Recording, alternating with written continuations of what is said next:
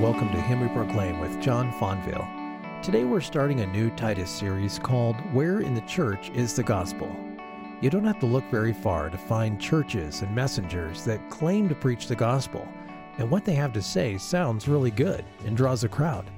But are they preaching a gospel that's complete, and will it go deep to transform lives? How are we to evaluate if a church is preaching a complete gospel? We'll look at those questions and more today. Here's John with Where in the Church is the Gospel. We're coming back to our study in the book of Titus. What I want to do is take the book of Titus and all that we have been learning from this wonderful little letter and expand it to ask this question Where in the church is the gospel? And based upon that, to help you decide where you are to go join a church and be a part of the fellowship and membership of a church. Graham Goldsworthy says the life and ministry of a local church must always remain self consciously gospel centered if it is to maintain any kind of effectiveness for the kingdom of God. The kingdom of God is simply God's people in God's place under God's rule and blessing. And so, this is how the kingdom of God comes to you and me today in the age of the church, or the age of the Holy Spirit that was poured out at Pentecost, which Paul refers to chiefly in chapter 3 of Titus when we get there. This is how the kingdom of God's come. God's people in God's place under God's rule and blessing, his rule and reign in our midst comes to us like this. Jesus exercises his kingly power through the scepter of his preached gospel. Do you want God's reign and rule and blessing in your life? Sit under the gospel week after week after week, because that's where the kingdom comes. And so the need to be self consciously gospel centered is exactly what was being threatened in these young Cretan churches. In Titus chapter 1, just for an example, as we review a little bit, in Titus chapter 1, verses 5 through 16, Paul explains to Titus why Titus must appoint qualified leadership in the church, verses 5 to 9. And, and, and why Titus must oppose unqualified false teachers who are posing to be leaders in the church in verses 10 through 16. This was critically, vitally important to ordering the church because false teachers in Crete Paul says in chapter 1, verse 11, and then illustrating in chapter 2, verses 2 through 10, these false teachers were turning people away from the centrality of the gospel with the result that they were destroying whole households. Families and households were beginning to look just like the decadent fallen culture of Crete rather than godly saints instructed by the gospel of grace. And so Paul left Titus on Crete to put what he says in chapter 1, verse 5, to put what remained into order. The Cretan churches were relatively new, young church plants trying to survive in an ungodly culture. And as a result, problems abounded and issues remained unsettled. This is a condition to be expected in a relatively new young church. And so order was needed. And so Paul begins his letter. Look at Titus chapter 1, verse 1 at the very beginning of the first sentence of his whole letter, he tells you and he tells Titus what was paramount in his mind writing to put these churches in order. To Titus, he says, I am writing to you as a servant of God and as an apostle of Jesus Christ. Those are not wasted words for the sake of the faith of God's elect and their knowledge of the truth, that is the gospel, is a technical term in the pastoral letters, the knowledge of the truth, that it means the gospel, which accords with godliness. Paul's whole concern in this letter is the law and gospel. The gospel is the driving force behind this letter. He tells you in chapter 1, verse 1, what is the whole driving passion of his life. It is the knowledge of the truth. It is the gospel which brings God's people to saving faith and deepens them in godliness. The gospel lies at the heart of this letter. Chapter 1, verse 1, chapter 2, verses 11 through 14, and chapter 3, verses 4 to 7 are the gospel pillars upon which this whole letter flows from. Everything he says comes from those two sections. And so the gospel lies at the center of this letter and this should not surprise us because for Paul in 1 Corinthians 15, verse 3, he says about his life and his apostolic calling to the churches that the gospel is, is of first importance. It is paramount in all things. Listen to what Gordon Fee says about that. He's looking at what Paul says in chapter 1, verse 1, and he makes this observation. He says, One cannot read much of Paul without recognizing that at the heart of everything for him is the gospel. The good news of God's gracious acceptance and forgiveness of sinners, to which the proper response is this love toward God, trust and faith in God, and love to your neighbor. Godliness. And so, for this reason, the gospel's supremacy in Paul's teaching is his understanding that the gospel not only creates saving faith in an unbelieving heart, but the gospel also, from its implications, orders the whole church. And so the letter of Titus maintains that chapter one, church leadership, chapter two, church membership, chapter 3, Christian citizenship. You, as a pilgrim living in two ages, as a Christian in the kingdom of God, and as an American citizen, the gospel has profound implications for leadership in the church, for membership in the church, and for how you live your life as an American citizen under the governments of this land.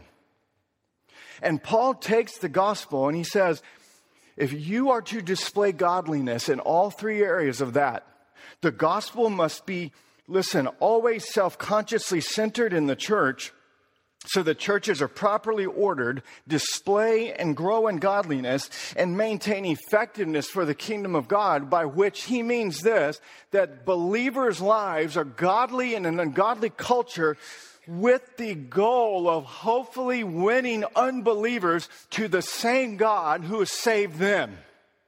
And so, from the outset of this letter, Paul shows us that his ministry begins with the gospel. It continues with the gospel. It ends with the gospel. The gospel provides the whole framework within which Paul lived his life and from which he served as an apostle to the churches. The, the church is a miraculous divine creation of the Holy Spirit, which comes through the proclamation of the gospel. And he says that in chapter 1, verse 1. And then he says, those who come to faith continually grow in faith so that their godliness increases, their sanctification increases, as listen, as they are continually matured through the teaching of the knowledge of the truth. That is the gospel. The effect of the continual teaching of the gospel in the church is this godliness. Godliness. Here's my point I'm getting at. If the gospel provides the framework in which Paul lived and served as an apostle, shouldn't the gospel provide the framework from within which we live and serve ourselves? If at the heart of everything for Paul was the gospel, then ought not the gospel be at the heart of everything for us? The gospel, Paul says in 1 Corinthians 15, is to be paramount in all things. It is of first importance, which includes the implications of how we bring order to the church.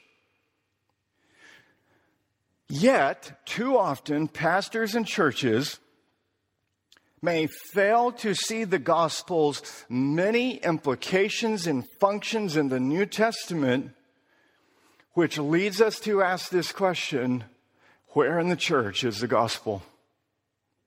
Where is it? This question, and I'm going to give you a footnote to begin because I'm not a plagiarist. My dissertation has about 1,700 footnotes. No plagiarism in that thing. this question comes from Dr. Rod Rosenbladt from the White Horse Inn. A lot of what I'll say this morning comes from his address, Where is the Gospel in the Church? You can go to newreformationpress.org and listen to the whole thing, and he'll do a much better job than me. But I'm taking his address and I'm using it. I'm giving the full fledged footnote for everybody who's going to listen on the radio too. This is coming from Dr. Rod Rosenbladt. And when I have commentary, I'll let you know. Rod Rosenbladt and Craig Parton, an attorney and who's also a Christian apologist, they gave a two part presentation in which they tackle the question of where the gospel can be found in the church today. And they seek to carefully and biblically explain what to look for when evaluating churches in regard to their Christ centeredness and the place of the gospel in their ministries. Dr. Rosenbladt begins his address like this, and I just transcribed it, and I, it's word for word from the transcription. So here's what he says. Quote, it is a strange question, or at least it would have been had we all lived a while back. Where in the church is the gospel? But in these days, it's not really so strange a question. There are a lot of whole things being presented in churches on Sunday. Are the things being presented in churches on Sunday morning the gospel? So, first of all, what is the gospel? All this gospel talk, what is it? Dr. Rosenbladt, he refers, and I was happy he did this, to 1 Corinthians chapter 15. The gospel, listen carefully, in its strict and proper sense. We're not talking about the whole Bible. The whole Bible can be called good news, Genesis to Revelation. But not everything in Genesis to Revelation is the gospel. In its strict or proper sense, the gospel is the way Paul defines it in 1 Corinthians 15. For I delivered to you as of first importance, paramount, what I also received that Christ died for our sins in accordance with the scriptures. The Old Testament taught this.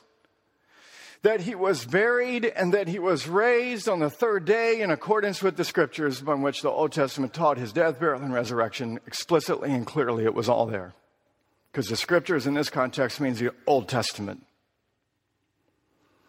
So, in a strict or proper sense, the gospel is joyful good news. It's good tidings. It is the announcement of good news of a free salvation through Jesus Christ to undeserving sinners. The gospel, in its strict or proper sense, and this is coming from me, the gospel, in a strict or proper sense, is a revelation and exhibition of the covenant of grace to men. When we talk about law and gospel in this church, we are talking about two different types of covenants. In the Bible, there are conditional covenants, do this and live, and there are unconditional unilateral covenants that God makes pure promise, and He obligates Himself to fulfill the whole thing on your behalf, regardless of what you have done or going to do. That's called grace, that's called the gospel.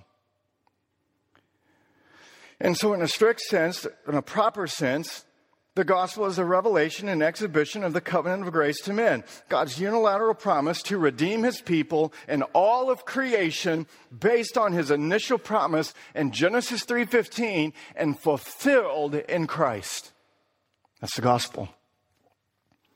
Now, having defined the gospel, Dr. Rosenbladt proceeds to give a list of objective criteria to help folks evaluate whether the gospel is to be found in a church and thereby help them to find the right place to worship Sunday after Sunday.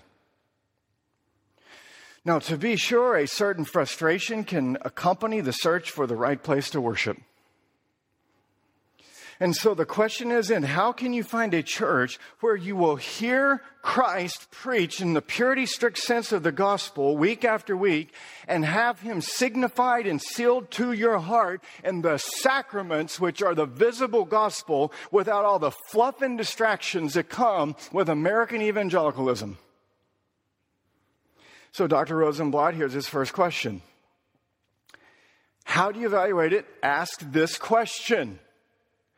Does the church set forth the gospel as the promise of the grace of God? Ask that question. Does the church set forth the gospel as the promise of the grace of God? That's exactly what Paul does in Titus. He says in chapter 2, verse 11, For the grace of God has appeared, bringing salvation to all men. In chapter 3, he says to us in verse 4, He has saved us not because of works done by us in righteousness, but according to His own mercy. Mercy's grace. Grace is all over the book of Titus, and it is central and it is right there prominent throughout the whole letter. The gospel is not the law. The gospel is found in the church when it is distinguished from the law. That was Dr. Rosenbladt. Here's my point. What makes Christianity distinctive from every other religion is the gospel. In his commentary on the Heidelberg Catechism, Zacharias Ursinus, in the first sentence of his exposition of the Catechism, he wrote, says, quote, it is only in the church that the gospel of Christ is fully taught and rightly understood. You can go to the world for entertainment. You can go to the world for movies, dancing, art, all of it, and I love it all. I love the symphony. I love Bach. I studied to it. I like the arts. I love paintings. I love dance. It is good. Ballets, all of it. That is not in the church. Because listen, you can get all that out there. You can't get any of the gospel out there. Michael Horton observes that the average person thinks that the purpose of religion is to give us a list of rules and techniques or to frame a way of life to help us be more loving, forgiving, patient, caring, and generous, to have your best life now, to find purpose and meaning. Of course, there is plenty of this in the Bible, some of that. But like Moses, Jesus summarized the whole law in just those terms loving God and neighbor. However, as crucial as the law remains as the revelation of God's moral will, it is different from the revelation of God's saving will. We are called to love God and our neighbor, but that is not the gospel. Christ need not have died on a cross for us to know that we should be better people. We all know that. My wife sure knows that about me. The only thing the church can provide to the world that is truly unique is the gospel. Both the law and the gospel are to be preached in the church equally. But it is the responsibility of the leadership of the church to clearly distinguish between the two. There is the gospel and there is godliness. The gospel is the gospel, and godliness in Titus is the law. Godliness is not the gospel. No gospel, no godliness. Godliness emphasized, no godliness in the church. Luther said, Rosenbladt continues, quote, the law and the gospel are as widely distinct as they possibly can be, separated from each other in such a way that they are more than opposites. The law is the doctrine that commands what is and what is not to be done. It is everything in Scripture that demands of us. It demands perfect obedience every time to God and His law. It pronounces curses upon all transgressors of the law, however slight your transgression may be. Cursed. It renders the whole world guilty before God, Romans 3:19. The law mediates the knowledge of sin to our hearts and brains. Romans 3:20. It's a divine doctrine in which the righteous, immutable, that is unchanging will of God is revealed. It reveals to us what is the quality to be in us, in our nature, in our thoughts, in our words, in our works, so that we can be pleasing and acceptable to God. It threatens transgressors with God's wrath, along with temporal and eternal punishment. And he says it demands impossible things, such as the love of God and our neighbor. That's the law. To illustrate our failure to love God and our neighbor, and I'll come back to this in the weeks ahead, but I'll just give you a preview now. To illustrate our utter failure to love God and our neighbor, Dr. Rosenbladt refers to the account of the rich young ruler. Jesus said to him, Why do you ask me about what is good? There is only one who is good. If you would enter life, keep the commandments. So here's the foolish response of this rich young little man. He said to him, Which ones? Jesus said to him, and he quotes the Ten Commandments You shall not murder. You shall not commit adultery. You shall not steal. You shall not bear false witness. Honor your father and mother and you shall love your neighbor as yourself. And the rich young man goes, All these I've kept. What do I still lack? Jesus, who gave this law, understands it better than you and I. He says, Okay, let me tell you what you lack. You lack perfection. How do I know Jesus said that? Because listen to what Jesus said. You must be perfect.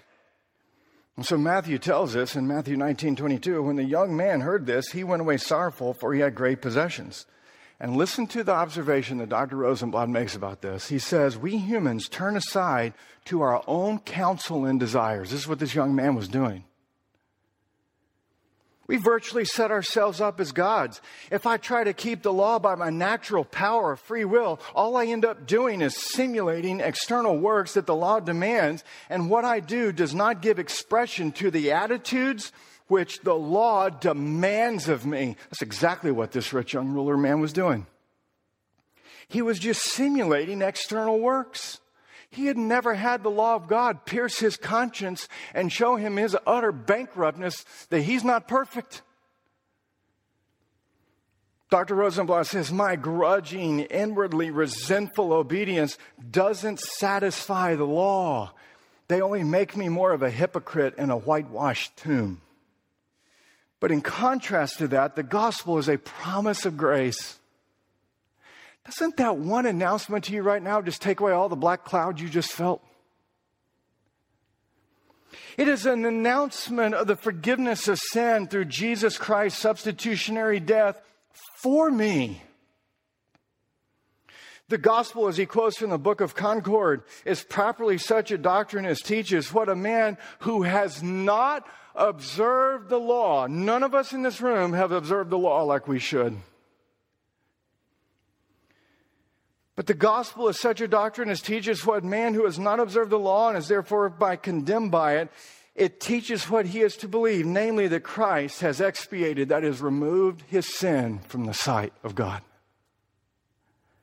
The gospel has, through Christ, has made satisfaction for all my sin. He has obtained and acquired for me without any merit of my own, which I have none, the forgiveness of sins and righteousness that avails before God in eternal life. That is the good news to you who are not perfect and have never loved God and never loved your neighbor perfectly ever in your life. The gospel says you're forgiven.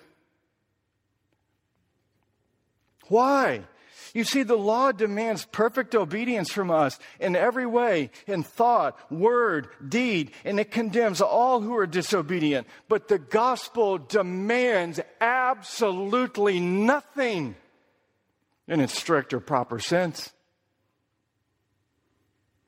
The gospel is a promise of grace, the freely offering eternal life and forgiveness of sin to sinners, life and salvation for Christ's sake.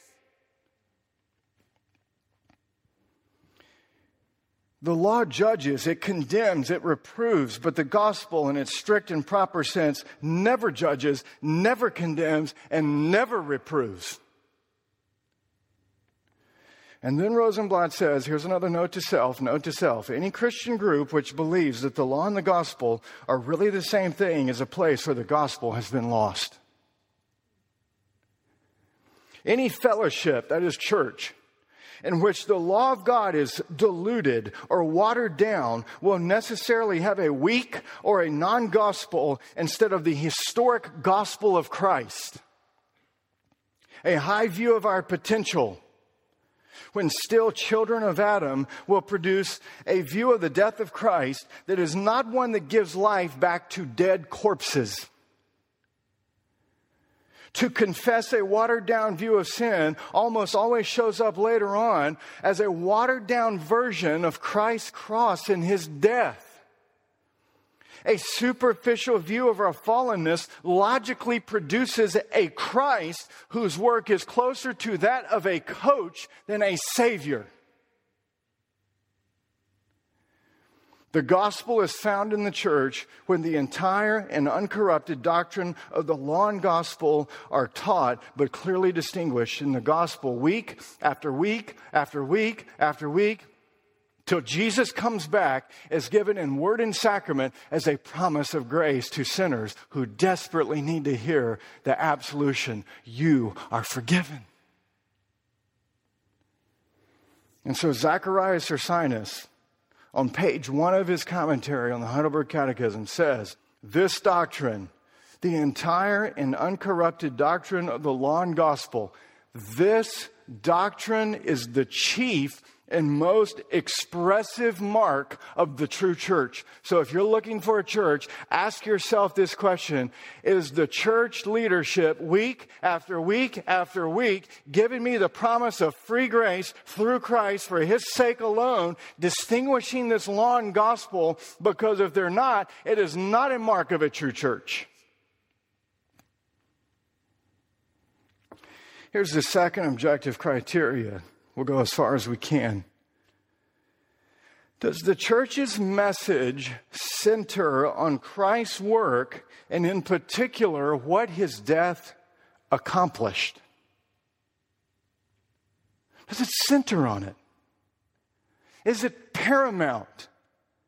Does it inform what the church preaches week after week from the pulpit, week after week in their education, week after week, and what children are taught in the curriculum for families. My children don't come to church to be entertained. They come to be instructed so that the gospel is just overflowing in them. Where the person and work of Christ are clearly and continually set forth, the gospel will be found in the church. Dr. Rosenbladt points out that genuine Christianity focuses upon Christ freely dying for sinners. Sinclair Ferguson, this is what he says about the cross of Christ. If you want to judge how well a person understands the gospel, ask him what he makes of the death of Christ and what the message of the cross is. We need to understand, he says, that the cross stands at the center and heart of the gospel. Without it, there is no gospel. Why do Christians talk this way? Why do we proclaim that the cross stands at the center and heart of the gospel? Because Jesus talked like this throughout his whole earthly ministry. Listen, Mark 10, verse 45, one of our theme verses in this church the Son of Man, which is a favorite title that he employed to himself, which comes from Daniel 7, which was powerful explanation to people. I'm God. He says, The Son of Man came not to be served, but to serve and to give his life as a ransom, redemption for many. That's why he came. He came, Dr. Rosenbladt says, to do what theologians call Jesus' priestly work This is central according to Jesus. Rosenbladt says it's not to deny that Jesus is a prophet. Of course, he was the prophet, the one predicted beforehand by Moses in Deuteronomy 18, verse 15. But prophets don't save sinners, they just inform them. It's not that Jesus wasn't a teacher. Of course, he was a teacher. But Rosenbladt says, but teachers don't save. They, like prophets, just inform. But in many and various ways throughout the Gospels, Jesus and his disciples and the letters that follow the Gospel and the epistles, they all describe Jesus as primarily his life being one of offering his life as a priest on our behalf, Savior. Listen to Jesus in John 12, 27. Jesus prays to his Father, Now my soul is troubled. What shall I say? Father, save me from this hour. He's talking about the cross. But for this purpose, I have come to this hour. In Matthew 16, verses 21 through 23, listen to this grand conversation between great Peter, who I'm so thankful for, and Jesus. Matthew says in Matthew 16, beginning verse 21, Jesus began to show his disciples that he must go to Jerusalem and suffer many things from the elders and chief priests and scribes and be killed and on the third day be raised. And Peter at this point did not understand the principal point of Christ's messianic mission. He had missed the whole point in the Old Testament. His mission includes suffering and death on the cross, which is explicitly and clearly taught throughout the scriptures. Peter did not understand the central message and heart of the Christian faith and the gospel and what is to be proclaimed in the church at this point. Most like his fellow Jews, he resisted the idea that a Messiah must suffer, even though Psalm 22 and Isaiah 53 makes it undeniably clear that that's what's going to happen. And so, in his foolish audacity, Matthew tells us Peter rebukes Jesus. Can you imagine rebuking Jesus? I'm so thankful for Peter.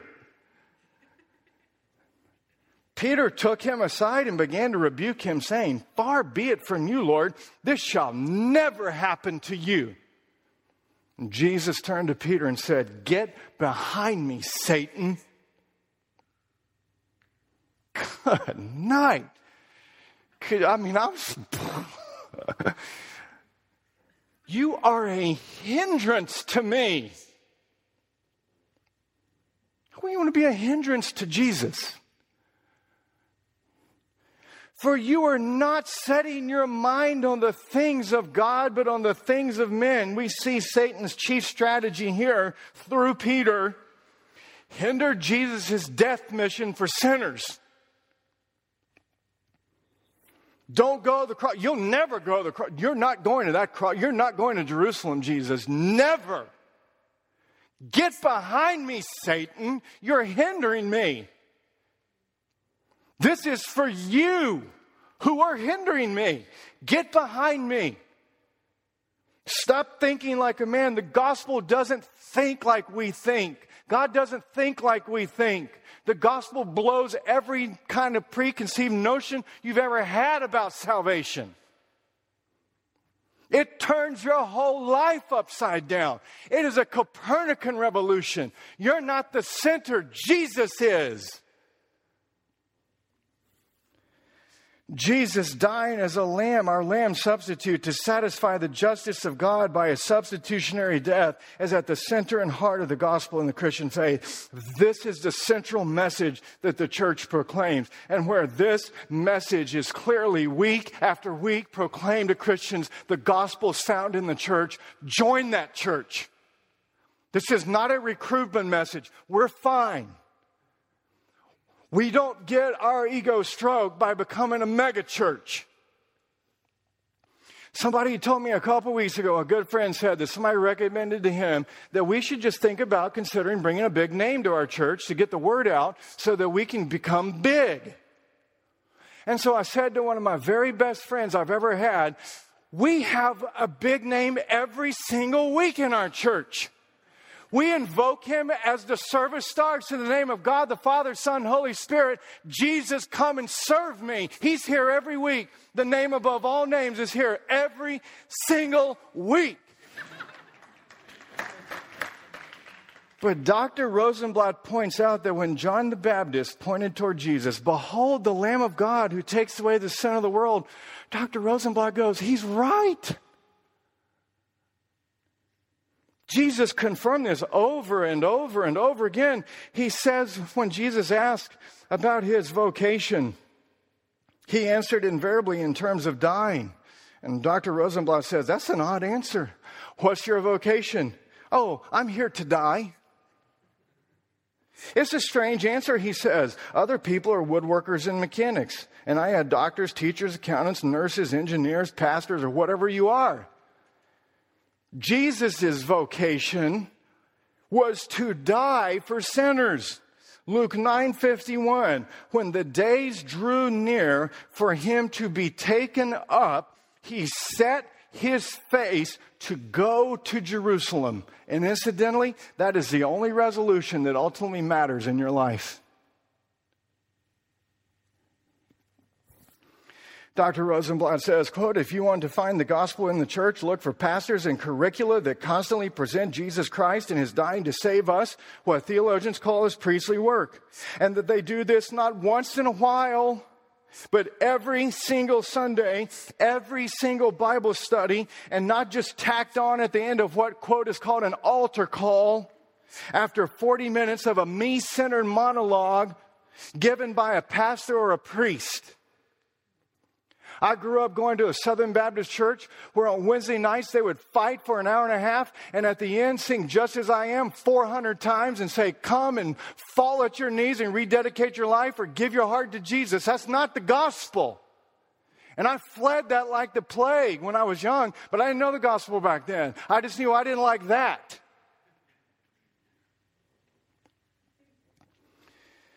And so listen, listen to it.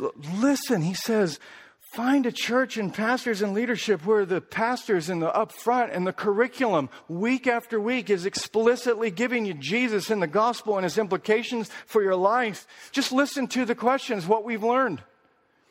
What is the meaning of conceived by the Holy Spirit, born of the Virgin Mary? That's the gospel. How do you answer that? What benefit do you receive from the holy conception and birth of Christ? How do you answer that?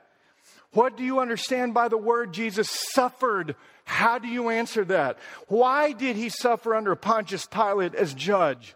Does it have a special meaning that Christ was crucified and did not die in a different way? Why did Jesus have to die on the cross? Why couldn't he just parachute out of heaven and get shocked in an electric chair for you?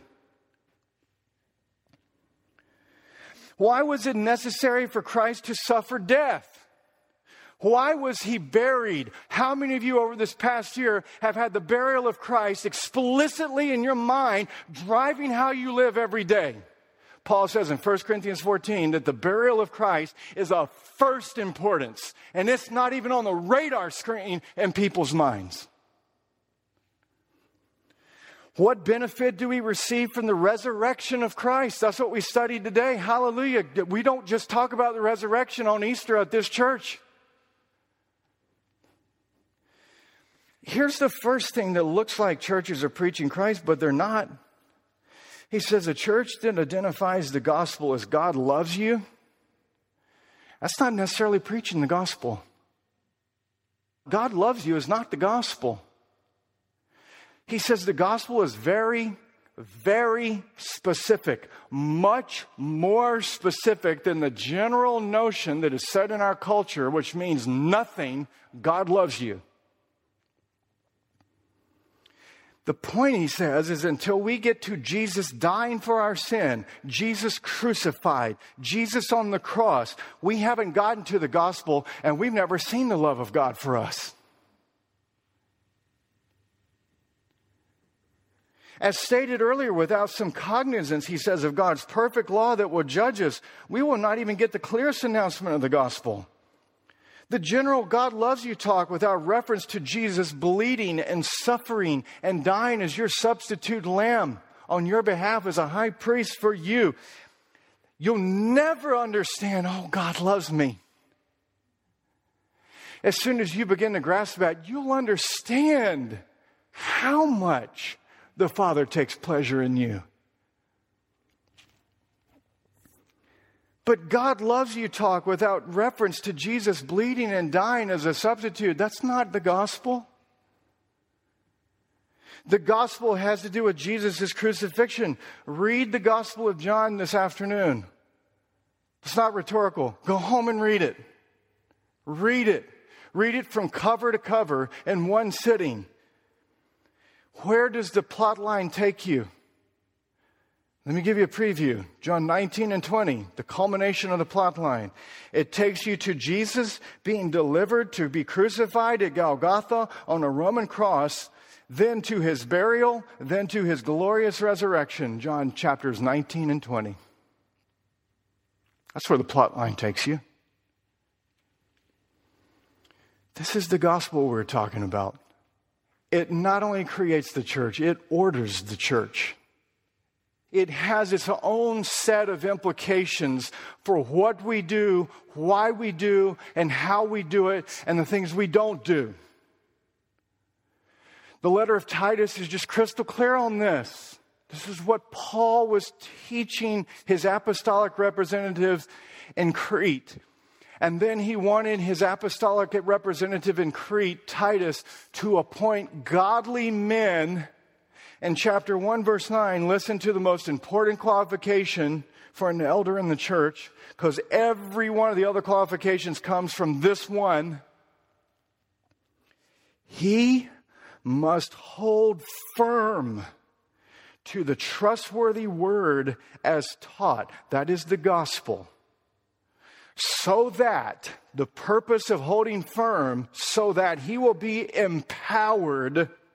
Listen, to give instruction in sound doctrine, doctrine that gives help, doctrine that is without error, doctrine that brings life to people who are bowed down in their sin and need a good word from God that brings life, and the river of God flows to them and says, Live.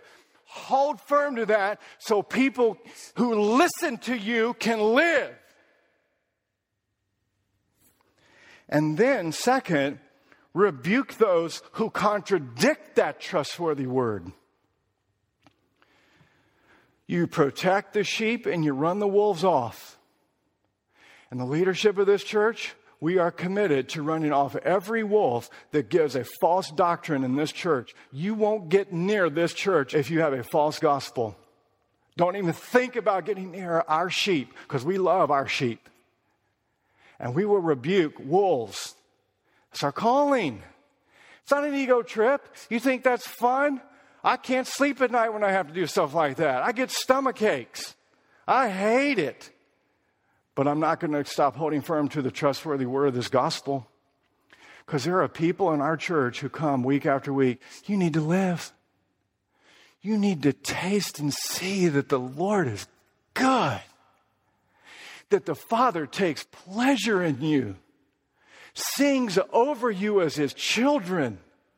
Ephesians chapter 1, you are the treasure of Jesus presented to the Father. You don't live like that, you can't live. I can't live. Goodness, listen, when I'm preaching the gospel to you guys, I'm listening to myself going, wow, that's, that's true. That's amazing. This is what we're to do. And so we are to hold firm to this trustworthy word so that you can live, so the church can be ordered, so that there can be godliness in our midst, so that others can be brought in and, and taste and see how good our triune God is. We lift this up in the name of the Father and the Son and the Holy Spirit.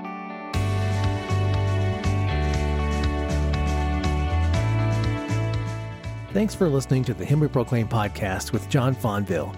Him We Proclaim is a ministry of John Fonville of Paramount Church in Jacksonville, Florida.